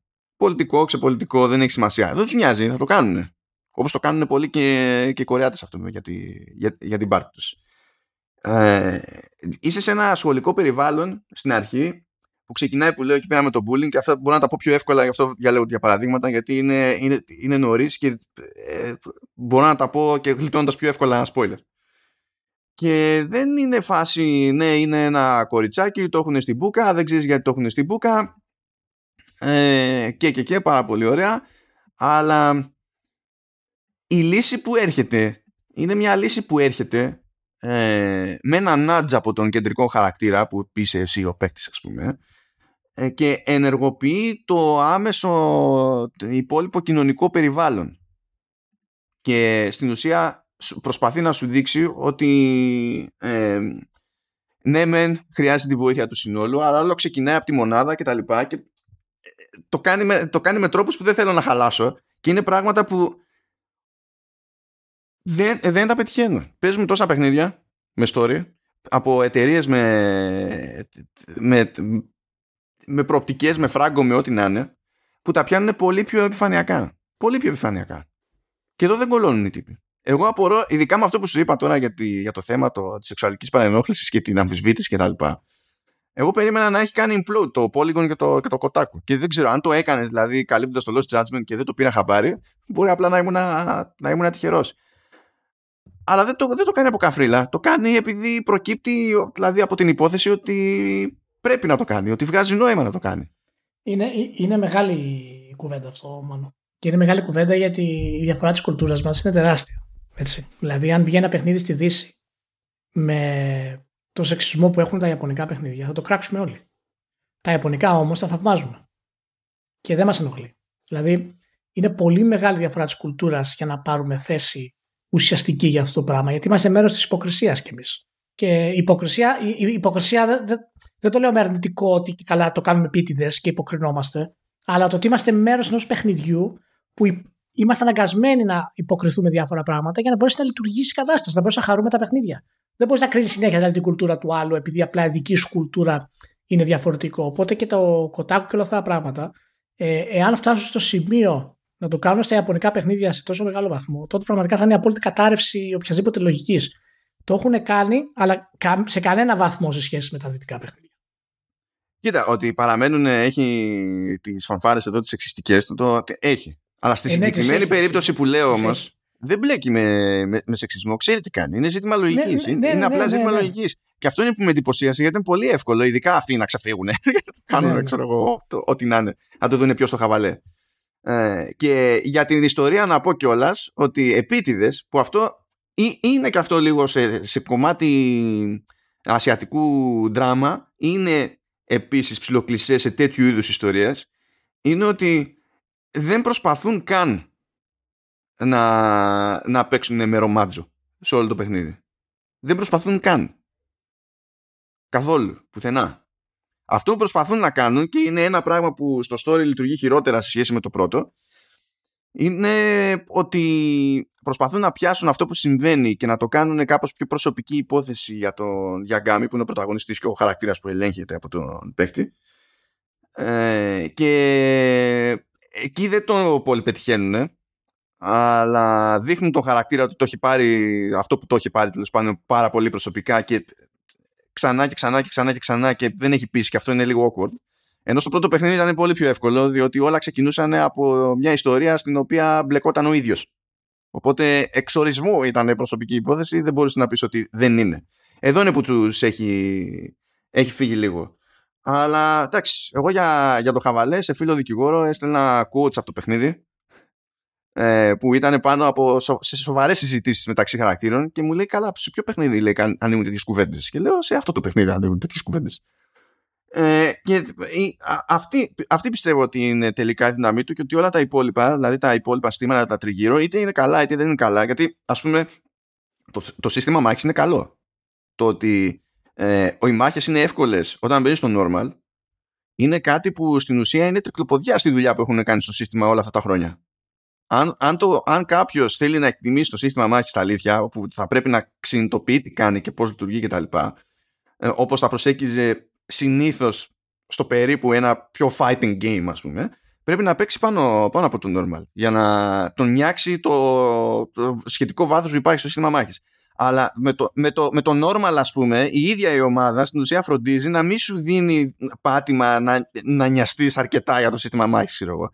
Για το γύρω-γύρω το simulation της πόλης και τα λοιπά, εντάξει, αυτό είναι παραδοσιακά πιο, πιο παιδαριώδε. Έχει πλάκα που καμιά φορά προχωράω στο δρόμο. Ισχύει και να πούμε ότι, είναι αυτό, ότι αυτό είναι μια σχετικά πολύ ιδιαίτερη εξαίρεση. Γιατί οι Άπωνες δεν το κάνουν αυτό. Αυτό το κάνουν οι, οι Δυτικοί. Δηλαδή το να μειώσουν το normal ώστε να μην ενδιαφέρεται ο παίχτης στην ουσία να κάνει. Και είναι από τα προβλήματα που είχε ας πούμε, τον God of War, που είχε το Witcher 3, ο οποίος ο κόσμος το έπαιξε normal, ας πούμε. Δεν χρειάζεται να μάθει τίποτα για το, για το σύστημα μάχης. Ε, Εκτός από κάποια βασικά και ένα-δυο εξελιγμένους συνδυασμούς. Ε, άμα ανεβάσεις δυσκολία όμως, τότε καταλαβαίνεις ακόμα περισσότερο το βάθος και το τι πρέπει να κάνεις και την προετοιμασία και το πού θα σταθείς και ό,τι επακολουθεί ας πούμε το σχεδιασμό του συστήματος μάχης. Και αυτό είναι κάτι το οποίο δεν μας συνηθίζουν οι Ιάπωνες. Αυτό το πράγμα και ίσως είναι μέρος και της ε, κάπως δυτικοποίησης του στούντιο όσον αφορά την προσέγγιση του marketing και τα λοιπά. Δηλαδή ε, και τα τρέλερ που βγάλανε ήταν περίεργα, καινούρια, ε, έχουν, έχουν άλλο στυλ. Η φωτογραφία που βγάλανε με τα, με τα αφεντικά ας πούμε, του στούντιο ναι που έχουν αυτό το απίστευτο στυλ όλοι. Ας Οι πιο cool τύποι, το πιο cool management ναι, ever. Δείχνουν, δείχνουν μια διάθεση marketing η οποία θυμίζει ε, Αμερική γιατί σπάνια οι Ιάπωνες σχεδιαστές και αφεντικά βγαίνουν να κάνουν τέτοιες ε, ε, φωτογραφίσεις και δηλώσεις κτλ. Οπότε σίγουρα και αυτό ίσως, ίσως είναι κάποια ένδειξη ότι και το στούντιο ας πούμε ε, θέλει να πάει από, να πάρει κάποια στοιχεία από τη Δύση για πρώτη φορά πάνω κάτω. Και, και τα side quests είναι μέρος αυτού. Το πώς πλησιάζουν τα side quests. Γιατί τα side quests γενικά στην Δύση είναι πολύ καλύτερα από την Ανατολή ας πούμε. Ναι, εδώ δεν είναι όλα στο ίδιο επίπεδο και τα χωρίζει. Είναι τα ναι, ναι. λεγόμενα side missions, ε, που είναι, τα side cases μάλλον, επειδή υποτίθεται ότι είσαι detective για να λαμβάνεις και διάφορα τέτοια. Υπάρχουν όμως και τα school stories, που είναι στην ουσία προβλήματα που υπάρχουν στο πλαίσιο ενός ενός λυκείου. Αυτά ε, ε, έχουν μεγαλύτερο ενδιαφέρον από ό,τι περίμενα και έχουν ε, περισσότερα στάδια, είναι πιο involved ας πούμε ε, και είναι πιο, πιο ok από τα side cases. Τα side cases είναι πιο προβλεπέ, ξέρω εγώ, ψηλό vanilla stuff. Αλλά νομίζω ότι δεν πρέπει να ξεχάσω να πω άλλο ένα πράγμα για το τι έχουν κάνει τουλάχιστον με story χαρακτήρες κτλ. Οι τύποι, ε, αυτόν που βρίσκει ο, τελικά ο Γιαγκάμι απέναντί του, ε, τον έχουν χτίσει επίσης με κάκαλα. Είναι περίπτωση κακού που θα σε ζορίσει διότι δεν έχει απαραίτητα άδικο. Και δεν το έχουν κάνει με φανφάρες. Ναι, μεν το συζητάνε 500.000 φορές μέσα για την Ασιάτες, εντάξει, OK, okay, αλλά σε επίπεδο λογικής δεν μπορείς να πεις ακριβώς ότι έχει άδικο και δεν το, ούτε αυτό το πετυχαίνουμε κάθε λίγο και λιγάκι ούτε να είναι, όταν το πετυχαίνουμε είναι τόσο δουλεμένο ακριβώς ας πούμε ώστε να μην σου αφήνει περιθώρια να ξεφύγεις να πεις ότι ναι εντάξει καταλάβαμε τώρα και μπήκε για τον όρε Ισχύει. Λοιπόν, φάγαμε 50 λεπτά τώρα σε όλο αυτό. Ε, οπότε, ναι, οπότε κόψε ό,τι μικρά έχεις και πάμε σε ένα δυο μεγάλα. Ε, πιστεύω. Ή, αναφέρε... είναι, όλα, είναι όλα μεγάλα. Είναι όλα μεγάλα. Είναι, λοιπόν. είναι όλα μεγάλα. Ή ανάφερε, ή, ή ανάφερε τα πάρα πολύ γρήγορα τα μικρά, πιστεύω. Λοιπόν, πάμε. Πάμε. πάμε. Λοιπόν, είχε ανακοινωθεί το Panzer Dragoon Voyage ε, Record, άθλιος υπότιτλος, αλλά γιατί είναι V και R, γιατί θα ήταν reimagining τη σειρά σε VR, ok. Και λέει ότι βγήκε μια βρώμα ότι ακυρώθηκε επειδή πέθανε ο τύπος που το, το είχε αναλάβει. Και τελικά δεν είχε πεθάνει ο τύπος που είχε αναλάβει. Και λέει παιδιά εδώ είμαι, ζω. Από τα ωραία, φοβερό reporting. Ναι. έζησε, έζησε. Ναι. Μιλάμε για το Χαρούτο Βατανάμπ, έτσι, CEO της Wildman. Ναι, εντάξει. Δηλαδή λες, θα είχε πεθάνει ο CEO μιας εταιρείας και δεν θα το είχε πάρει χαμπάρι η εταιρεία. δηλαδή κάποιος δεν έκανε double check με την εταιρεία. Απλά. Αλλά η αλήθεια είναι ότι βγήκε σε επίσημο τέτοιο. Κάποιος έκανε παρόλα στα social. Και έγραψε. Ε, ε, να πούμε ότι επειδή μιλάμε για Ιάπωνες, υπάρχει μία μικρή λεπτομέρεια να έχει, να έχει γίνει κι αυτό, έτσι. να έχει πεθάνει και δεν το είχε πάρει χαμπάρι κανένας. Λοιπόν, θα, θα, θα ήταν στο γραφείο του για μια εβδομάδα. OK, okay, επόμενο. Πάμε μια γρήγορη στάση Square Enix γιατί ανακοίνωσε ότι σκάνε ξέρω εγώ, τα Kingdom Hearts σε cloud versions βέβαια στο Nintendo Switch. Απλά θέλω να σου πω ότι εκτός του ότι θα βγουν ως τρία πακέτα αυτά θα υπάρχει και ένα ολόκληρο πακέτο all in one που θα είναι τα πάντα όλα μαζί το οποίο προβλέπε για τα δεδομένα του, του Nomura και του Square Enix έχει τίτλο που απλά δεν βγάζει νόημα. Λέει Kingdom Hearts Integrum Masterpiece. Εκτός ότι το Integrum είναι κάτι που και καλά είναι και καλά στο μεσοδιάστημα. Ποιο μεσοδιάστημα, είναι κάτι σαν το Meanwhile. Ποιο μεσοδιάστημα, το μεσοδιάστημα ποιου και κάνει τι; Ε, masterpiece ρε κάγκιος νομούρα. Masterpiece. Δηλαδή ναι, και να ναι. ήταν masterpiece βρε κάγκιος, δεν έπρεπε να το βάζεις ως μέρος τίτλου προϊόντος. Σε παρακαλώ, μην μη, μη, μη μιλάς έτσι τώρα για τους σχεδιαστές. Μην μιλάς έτσι για τους σχεδιαστές, αλλά να πω ότι είναι Integrum masterpiece. Μη σου διαφεύγει αυτό το πράγμα. Είναι Tekken Master. Ε, να πούμε ότι είναι. Καλά, το είπες ότι είναι Cloud ε, Collection και θα είναι πολύ ωραία τα Kingdom Master. Θα πάνε πολύ καλά στο Switch. Πιστεύω. Εντάξει, να πάνε, δεν έχω πρόβλημα εγώ. Δεν είναι, αλλά και εσύ, να σου πω όμως και κάτι. Ρε φίλε, οι άλλοι μπήκαν στην διαδικασία και κάνανε Porto Witcher, κάνανε Porto Doom, κάνανε Porto τέτοια. Δεν μπορούσατε ξεφτυλισμένοι Square Enix. Δεν μπορούσατε να κάνετε τα HD remasters των παλιών. Όχι, ας το 3. Δεν μπορούσαν να κάνουν να τρέχουν στο Switch. Παιδιά, δεν ξέρω τι το πιάνει τώρα με το. Έχει, του έχει χτυπήσει κάτι κόκκινο με τη Square Enix. Λοιπόν, για προσοχή. Ναι. προσοχή. Μην το τζιτώσετε πολύ σα. Είναι, άσε μην θυμηθώ και ναι, το Marvel's Avengers που βάλανε ε, paid XP boosts. Ας, ναι, ας, ναι, το προσπερνάμε ναι. αυτό. Λοιπόν, πάμε σε μια άλλη αγάπη, Randy Pitchford. Κάνε πάμε ωραίος, εκεί. Βαρέθηκε, δεν μπορεί άλλο με τα games στο Randy Pitchford. Την κάνει από Gearbox Software και θα είναι πλέον επικεφαλής στα Gearbox Studios για την επέκταση των, των IP της Gearbox σε τηλεόραση και κινηματογράφο. Το οποίο βγάζει απόλυτο νόημα, διότι έχουμε πει τόσες φορές ο τύπος είναι salesman. Είναι να σπουλάει αυτοκίνητα, να σπουλάει διάφορα πράγματα. Ακριβώς. Οπότε Ακριβώς. κομπλέ όλα. Νομίζω ότι βρήκε το κάλεσμα του στη ζωή. Παιδευτήκαμε όλοι, αλλά. Είναι, είναι ο πιο επιτυχημένος φιδέμπορα που έχω δει στη ζωή Συγχαρητήρια. και αυτό, αυτό πραγματικά θέλει κότσια για να το πετύχεις. Αυτό ναι, εντάξει. κάθε επιτυχία το έχουμε στον ανθρώπου. Νομίζω ότι εκεί θα λειτουργήσει. Θα πάει, θα συναντηθεί με άλλους φιδέμπορε που έχει ο κλάδος. Μου αρέσει, ξέρεις, μου αρέσει πάρα πολύ. Ε, το πώς γίνονται τα, τα δελτία marketing σε αυτό.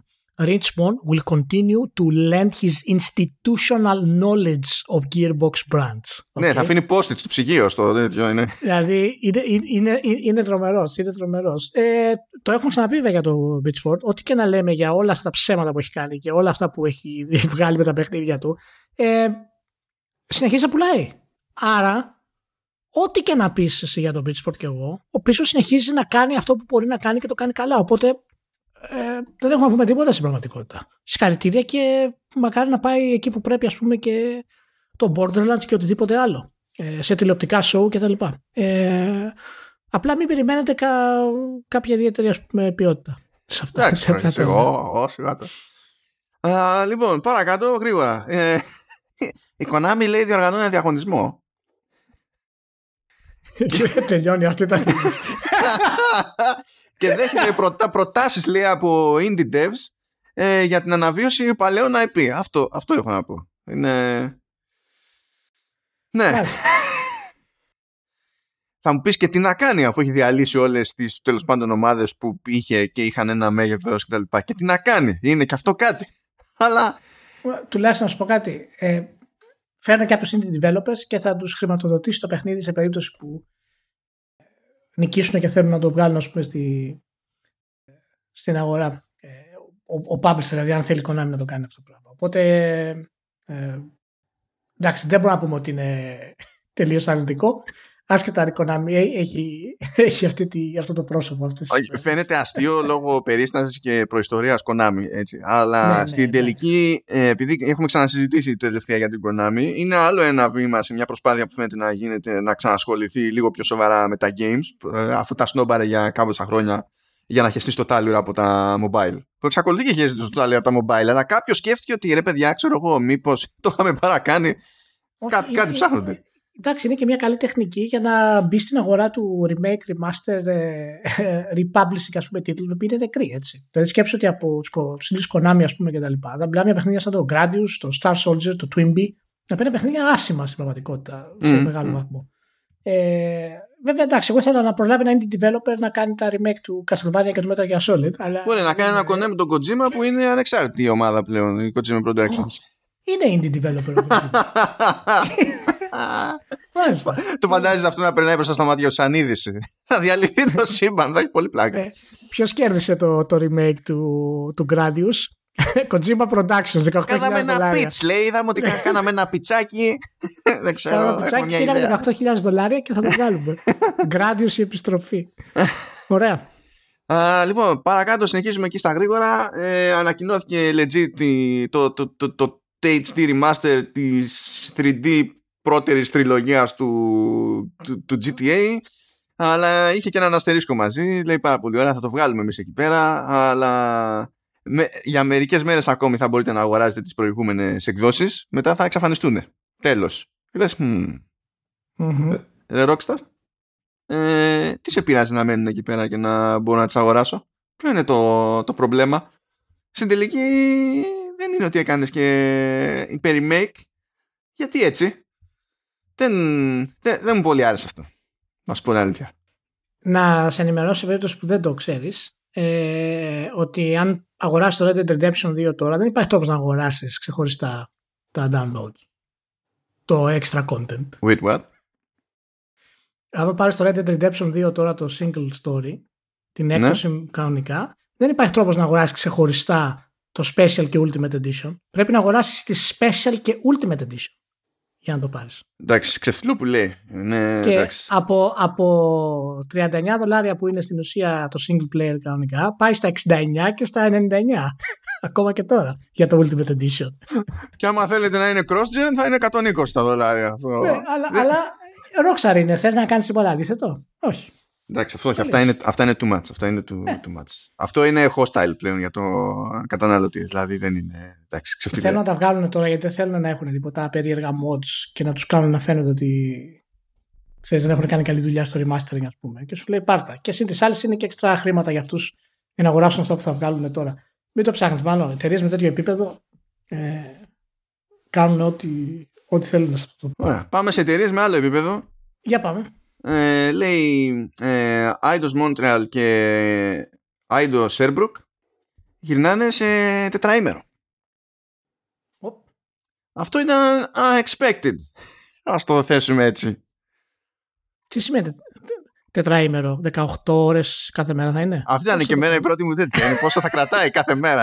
αυτό, Τα μαθηματικά είναι μαθηματικά. Ό,τι και να κάνεις δεν αλλάζουν. Για αποτέλεσμα. Αλλά, αλλά κοίτα, επειδή έχουν ένα πώς σχετικό ρε παιδί μου, δηλαδή λένε κάτι το οποίο δεν ίσχυε, οπότε φαντάζομαι ότι και το άλλο που λένε δεν θα ισχύει. Που λέει ότι το γυρνάμε από 40 ώρε εργα... ε, ε, εργάσιμη εβδομάδα σε 32 ώρες. Και λέω, ναι, ποιος δούλευε 40 ώρες εκεί πέρα. Αλλά τέλος πάντων, έστω, έστω ότι. Ε, και είναι ενδιαφέρον πείραμα τουλάχιστον αυτό και είναι ενδιαφέρον πείραμα διότι στο, ειδικά στην μπάντα του, του Montreal είναι πάρα πολλές οι εταιρείες που υπάρχουν εκεί πέρα και αυτό δημιουργεί, έχει επίπτωση στον τοπικό ανταγωνισμό για, για το προσωπικό. Γιατί πλέον αν είσαι, αν είσαι game developer και θες να πας σε μια μεγάλη εταιρεία και τα λοιπά και υπάρχει ελπίδα να μετακομίσεις κάπου και να έχει νόημα ώστε έτσι και απολυθείς ή έτσι και θέλεις να φύγεις από την εταιρεία, να μην χρειαστεί να ξαναλλάξεις χώρα για να ξαναβρεις δουλειά, το Montreal είναι μανούλα σαν φάση. Ναι, ισχύει και είναι κάτι το οποίο έχει δοκιμαστεί. Έχουν γίνει κάποιε έρευνες τώρα τελευταία και δείχνουν ότι στην ουσία το, η παραγωγή και η ποιοτική παραγωγή μάλλον του, μιας ομάδας εργαζομένων ανεβαίνει όταν έχει περισσότερο ελεύθερο χρόνο έξω από την εργασία. Και αυτό σίγουρα έχει να κάνει φυσικά και με τη, το ποιόν της εργασίας και την ποιότητα γενικά της εργασίας. Αλλά έχει αρχίσει και έχει δοκιμαστείς σε, σε σκανδιναβικές χώρες το μοντέλο αυτό. Και τώρα σίγουρα αρχίζουν και κάποιες εταιρείες να το βλέπουν αυτό το πράγμα περισσότερο, ιδιαίτερα όσον αφορά τα games. Και ξέρεις και ιδιαίτερα όταν ε, μπορείς να κάνεις και πολλά πράγματα χωρίς να είσαι καν στην εργασία. Ε, στο κτίριο, ας πούμε, πλέον με τα, με τα video games. Ελπίζω πραγματικά αυτό να είναι μια καλή ένδειξη. Ε, και σίγουρα δεν μπορεί να εφαρμοστεί όλα τα στούντιο. Αλλά μακάρι να βγει σε καλό και είμαι σίγουρος ότι θα βγει σε καλό. Και θα αυξήσει πάρα πολύ και ε, ξέρεις το, το πώς θα θέλουν να δουλέψουν. Γιατί είναι και, είναι και τρόπος να προσελκύσεις εξαιρετικού ταλέντου παιδιά τα οποία βγαίνουν από τα πανεπιστήμια και λένε «Ωχ, εγώ θα πάω σε αυτή την εταιρεία. Κάνεις και χαλάς στον ανταγωνισμό. Γιατί έχεις γειτονικό στούντιο εκεί πέρα που ναι. είσαι και το γειτονικό στούντιο θα λέει πενθήμερο, το οποίο σημαίνει 180 ώρες το δευτερόλεπτο, ξέρω εγώ. Ακριβώς, ακριβώς. Οπότε μπορεί πραγματικά να χτίσουν και την κατάστασή τους, ας πούμε, και το δυναμικό τους με πολύ νέο και διαφορετικό τρόπο. Ε, και όντως να βγεις σε, να βγεις σε πολύ καλό. Μακάρι είναι καλή κίνηση και μπράβο τους. Ελπίζω να, να βγει. Λοιπόν, πάμε παρακάτω. Πάει και αυτό. Λοιπόν, θέλω να σου πω, Ηλία, ότι τώρα από εκεί που λέγαμε αν πάρεις την πιο ακριβή έκδοση θα, ε, θα, έχεις την ας το πούμε θα, αυτό που παίρνεις είναι cross-gen έχεις εκδόσεις και για τα παλιά συστήματα και για τα τρέχοντα συστήματα. Ε, φτάσαμε σε άλλο level. Ε, να παρουσιάζεται ως extra benefit το ότι αν πάρεις την ακριβότερη έκδοση που είναι για τα νέα συστήματα ε, τώρα σου δίνουμε και την προηγούμενη. Αυτό πλέον περίμενε, επι... περίμενε, περίμενε, περίμενε, περίμενε. Ε, αυτό είναι η Activision ή Electronic Arts. Ε, άλλη μόνο. Είναι η EA. Είναι η EA. EA, εντάξει, εντάξει. Είμαι ok.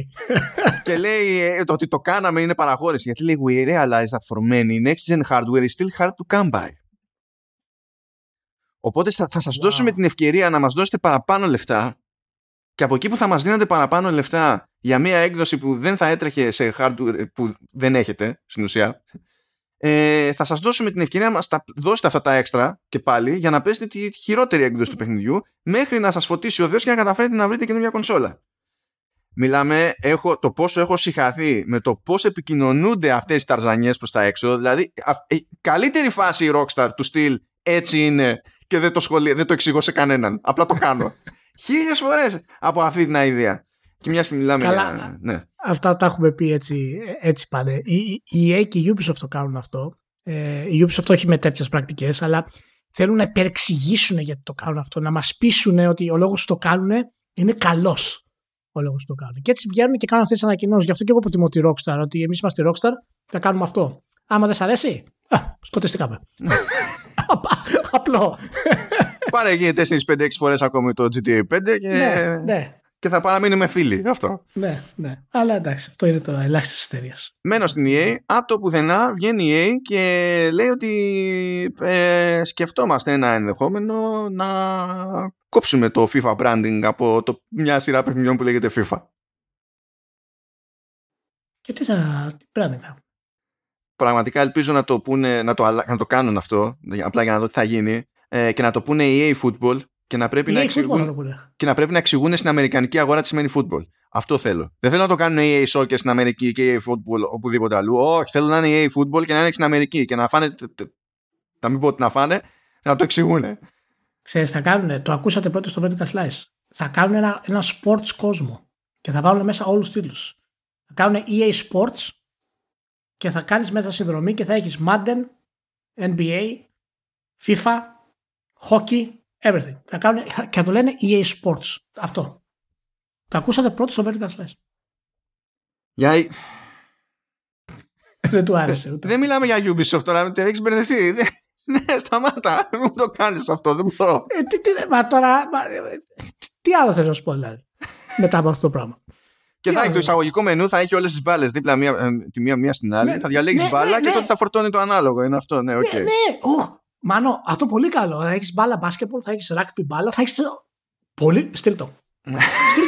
στείλ το, επί τόπου. Μάλλον κάτω, κάτω copyright πρώτα και μετά στείλ ε, ε, τώρα αυτό είναι, είναι, είναι Τανζανιά μεγάλη. Είναι, είναι. Γιατί τώρα μιλάμε, αυτό το branding είναι από τα 90s που το πληρώνει έτσι. Κάνει, έχει κονέ με τη FIFA. Mm. Όχι, δεν είναι. Ε, Πάντως, πέρα από την πλάκα, εάν αυτό όντως γίνει και τελικά ε, του αλλάξει σε, σε, ουσιαστικό βαθμό, γιατί μπορεί να κάνει και ξέρεις πλάγιες αλλαγές ε, σε αυτό το πράγμα, ε, όντως είναι μια πολύ μεγάλη στροφή επιχειρηματική για την EA, που σημαίνει ότι κάτι κρύβεται από πίσω. Οπότε κρατήστε λίγο την προσοχή σας σε όλο αυτό το πράγμα που θέλει να κάνει η EA ε, αυτή τη στιγμή και θα το αναλύσουμε περισσότερο αν έχουμε κάτι πιο, πιο συγκεκριμένο. Και τώρα κάτσε να δω γιατί ήρθε η ώρα. Α, ήρθε η ώρα για Sony. Έχουμε πολλαπλά θέματα για τη, για τη Sony. Λοιπόν, ε, πρώτον, στα γρήγορα. Πέρυσι, όταν έβγαινε το PlayStation 5, ε, είχε κάνει αυτά τα γνωστά που φαντάζεται η Sony μόνη, μόνη της συνήθως ότι είναι συνέργειες. Και είχε βγάλει σήμανση σε ειδικέ τηλεοράσεις που λέγανε Ready for PS5.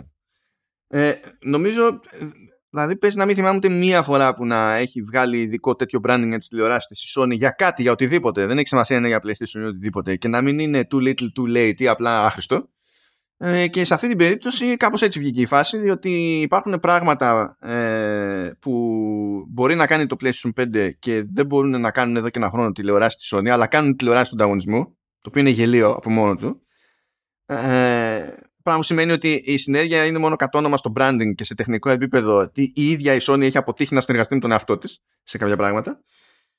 Ε, και ε, ήταν τέλος πάντων αρκούντος αστείο. Τώρα λοιπόν, επειδή αποφάσισε ότι θα κάνει updates τηλεοράσει και θα προσθέσει ένα-δύο πράγματα, θα κάνει άλλο, άλλο branding και επειδή το έκαψε το Ready for PS5, ένα χρόνο μετά βγάζει το Perfect for PS5. Τι, τι, τι σημαίνει; και άκου τώρα τι σημαίνει perfect for PS5. Σημαίνει δύο πράγματα. Ότι κάνει update στις τηλεοράσεις και βάζει το auto low latency mode που σε γυρνάει αυτόματα στο game mode που κάνει ο αντα... οι ανταγωνιστικές τηλεοράσεις το κάνουν ξέρω εγώ εδώ και δεν ξέρω πόσο καιρό. Ναι.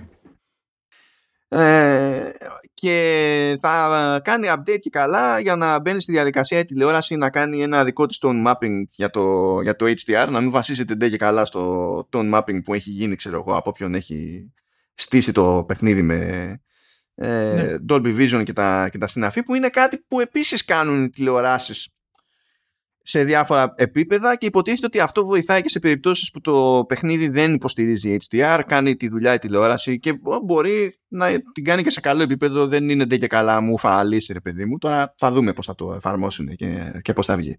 Οπότε μπορείς να πεις ότι αυτό το ένα είναι κάτι το οποίο είναι συγκεκριμένη τεχνική τσαχπινιά, δεν το κάνει μόνο η Sony, αλλά είναι κάτι που δεν το κάνουν όλοι με τον ίδιο τρόπο.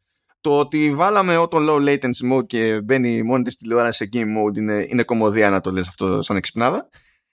Και εξακολουθούμε και είμαστε στη φάση που τώρα, τώρα αρχίζει, δηλαδή την περασμένη εβδομάδα περίπου, άρχισε να λέει ότι ε, θα σκάσουν update σε κάτι τηλεοράσεις για να αρχίσουν να υποστηρίζουν το VRR του HDMI 2.1 που το υποστηρίζει και κουτσί Μαρία δεξιά και αριστερά εκτός από, τη, εκτός από Sony Bravia ας πούμε τόσο καιρό ε, και ένας λόγος κατά πάσα πιθανότητα που δεν το υποστηρίζει καν το PlayStation 5 ενώ δεν υπάρχει κάποιος τεχνικός περιορισμός είναι ότι θέλανε να πετύχουν ε, ξέρεις, το σπρώξιμο με τις τηλεοράσεις. Σου λέει να βάλουμε κάτι στο PlayStation 5 που δεν ε, πιάνει τόπο στις δικές μας τηλεοράσεις είναι λίγο sad. Και έχουν πάει πράγματα πίσω ε, σε τελείως χαζά features, ας πούμε, χαζές λειτουργίες. Απλά ε, to save face. Και αυτά είναι τόσο παλιά Sony τόσο παραδοσιακό Πασόκ που απλά δεν μπορώ δεν μπορώ άλλο δηλαδή δεν μπορώ ρε PlayStation στη Sony κάνεις τα κουμάντα είναι δυνατόν ακόμη να σου βανάνε τέτοιες σούζες ε, από τις τηλεοράσεις δηλαδή που είναι και Division που έχει γίνει spin-off υποτίθεται δεν το, δεν, αλήθεια το, δεν, δεν, τα καταλαβαίνω αυτά κουμπλεξικά και μετά τι θα κάνει, όταν θα, υποσ... όταν θα κάνει update το, το PS5 και θα, θα έχει και VRR, θα βάλει άλλο branding στις τηλεοράσεις και θα λέγεται Ultra Perfect for PS5. Ε, Μάνο, νομίζω ότι η είδηση είναι συγκεκριμένη. Έτσι, το, το παρατράβηξε στο σκηνή. Έτσι. Λοιπόν, είναι perfect for PS5. Το καλύτερο σχόλιο που έχεις κάνει, πιστεύω, τους τελευταίους μήνες για τη Sony είναι το παλιό Πασόκ. και είναι αυτό, αυτό που έχουμε πει ε, πάρα πολλές φορές ε, για το τι φέρνει ο Jim Ryan. Είναι το παλιό Πασόκ. Και συγχαρητήρια. Γιατί θέλεις πολλά κότσια για να πας στο παλιό Πασόκ. Πρέπει να είσαι δηλαδή σίγουρος για την απόλυτη νίκη το οποίο πρόκειται να, να γίνει. Το οποίο είναι πιθανό, δεν το συζητάμε, είναι το πιο πιθανό σενάριο. Αλλά πρέπει να είσαι εντελώς σίγουρος για την κυριαρχία σου και για το πώς επιστεύουν όλοι τυφλά. Οπότε για τους πουλάς για perfect for PS5. Για να καταλάβετε γιατί τιλτάρω, για να καταλάβει και ο Ηλίας γιατί τιλτάρω με κάτι τέτοιο.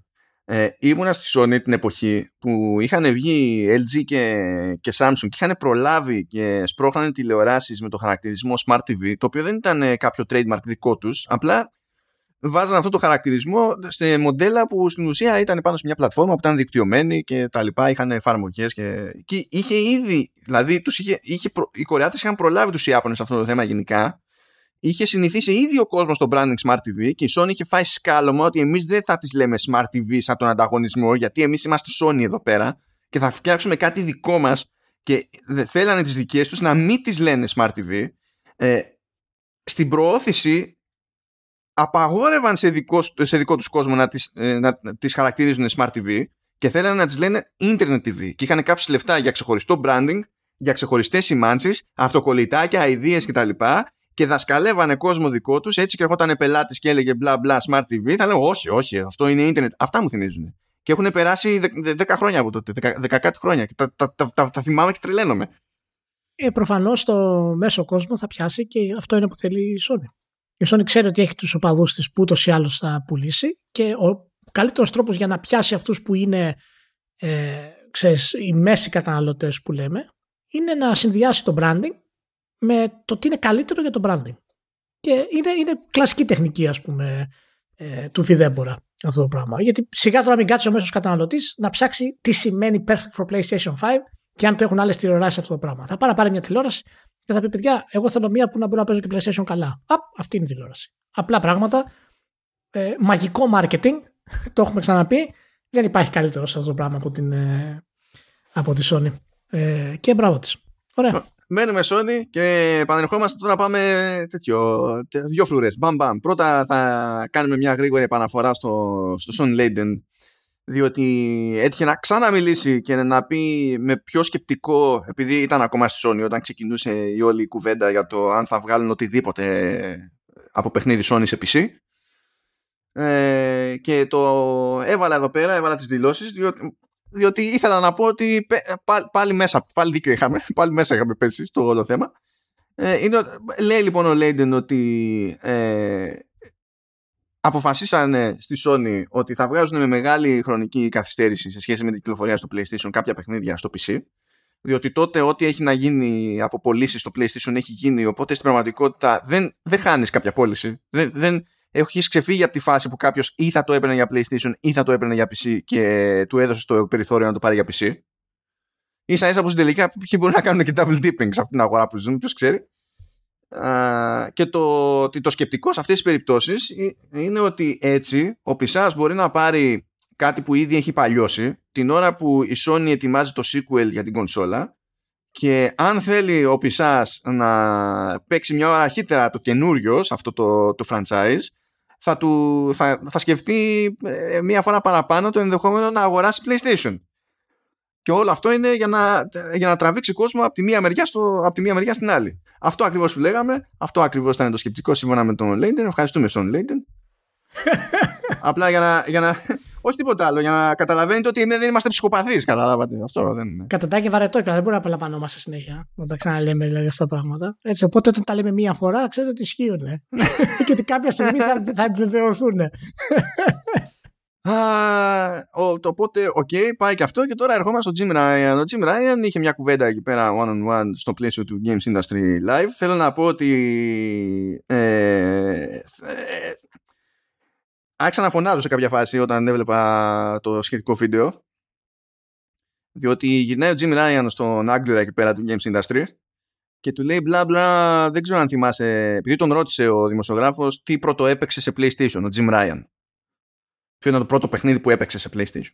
Και ήταν ένα παιχνίδι του PS1, γιατί αυτός ήταν τότε εκεί πέρα κι ε, ε, και λέει ε, είναι λέει το Jumping Flash λέει άμα το θυμάσαι λέει θα εντυπωσιαστώ. Και δεν το θυμότανε. Και να ουρλιάζω εγώ ξεφτυλισμένε τύπε που δεν θυμάσαι το Jumping Flash. Είναι, γιατί δεν είναι για 20 χρονών ο δημοσιογράφος αυτός και δεν θυμάται το Jumping Flash. Λανσα, τίτλος λανσαρίσματος PS1 το, που είναι, ήταν άθλητο παιχνίδι ε, τότε επέμεναν τα, τα gaming media ότι δεν είναι άθλητο παιχνίδι ε, ήταν άθλητο παιχνίδι και τότε, δεν είναι τώρα, επειδή περάσαν τα χρόνια.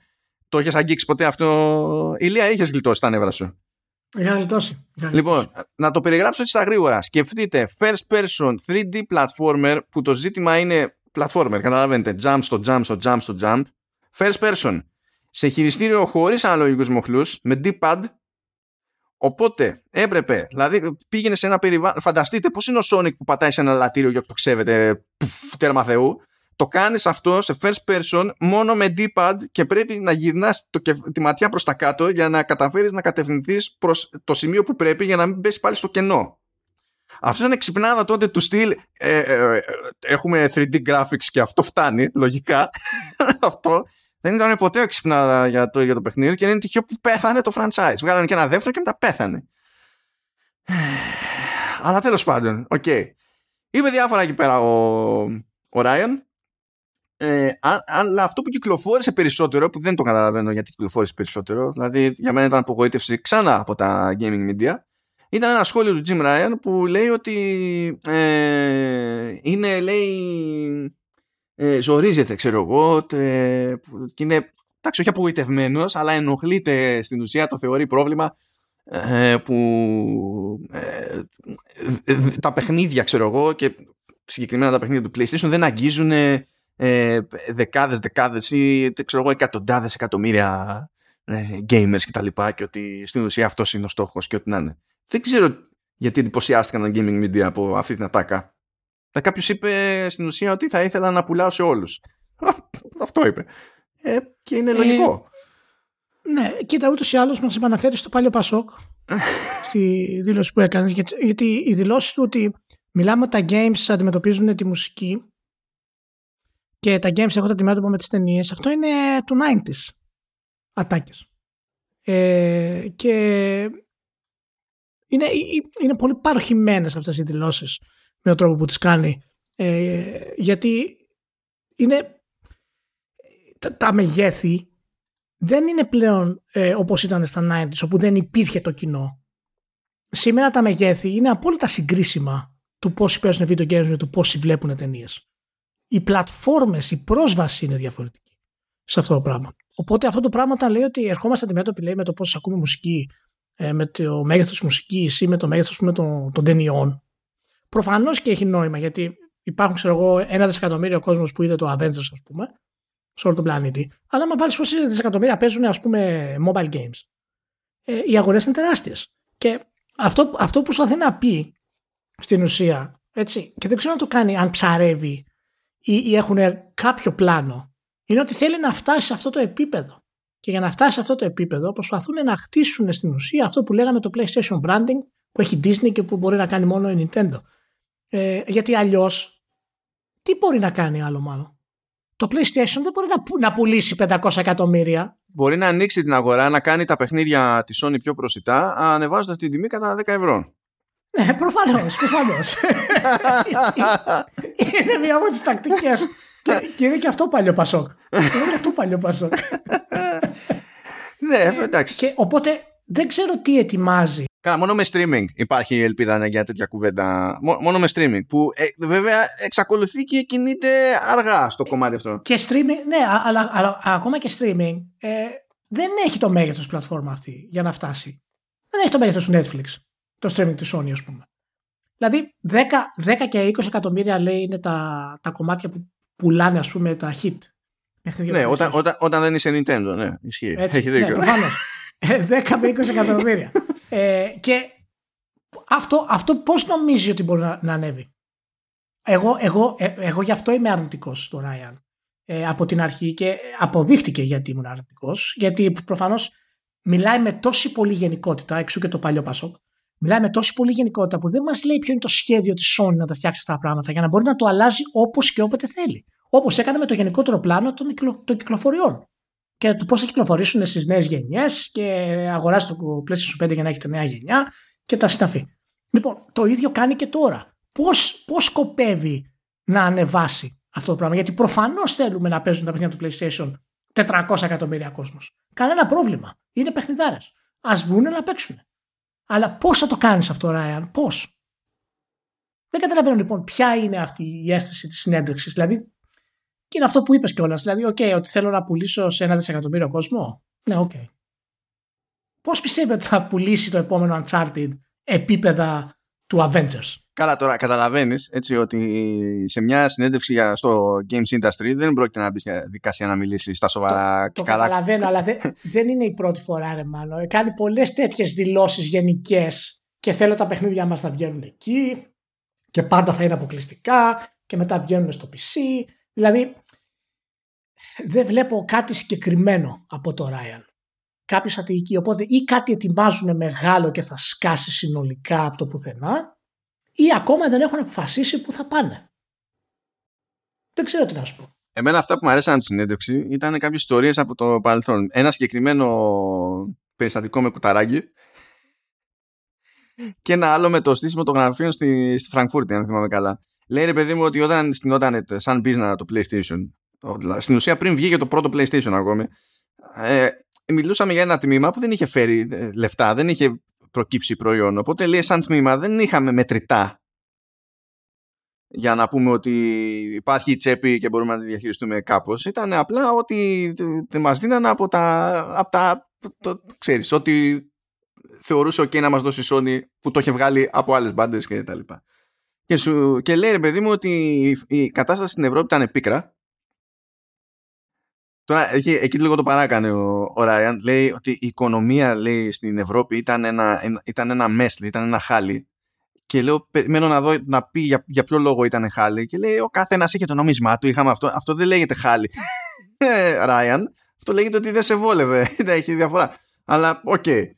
Ε, λέει δεν υπήρχε το ευρώ και τα λοιπά. OK, okay, εντάξει. Και τότε λέει, σαν business το PlayStation ήταν σε κάθε μπάντα ξεχωριστή εθνική υπόθεση. Δηλαδή η Αμερική ήταν Αμερική, η Ιαπωνία ήταν η Ιαπωνία, αλλά και στην Ευρώπη λέει, έπρεπε, δεν είχαμε λέει, γραφεία για τις διάφορες αγορές και έπρεπε να πάω να τα στήσω εγώ σε κάθε περίπτωση και κάθε το, ε, τοπικό γραφείο έκανε τα κουμάντα για την πάρτι του, ξέρω εγώ. Ναι, μεν υπήρχε μια κάποια συνεργασία στην Ευρώπη κτλ., αλλά ήταν πιο τοπική η κατάσταση και σου λέει ότι δεν έπαιζε πολύ φράγκο. Και όταν είχα πάει, λέει, Φραγκφούρτη, είχαμε, λέει, νοικιάσει ένα μέρος εκεί πέρα και δεν είχαμε, λέει, συνειδητοποιήσει ότι δεν έχει ούτε, ούτε ένα γραφείο μέσα.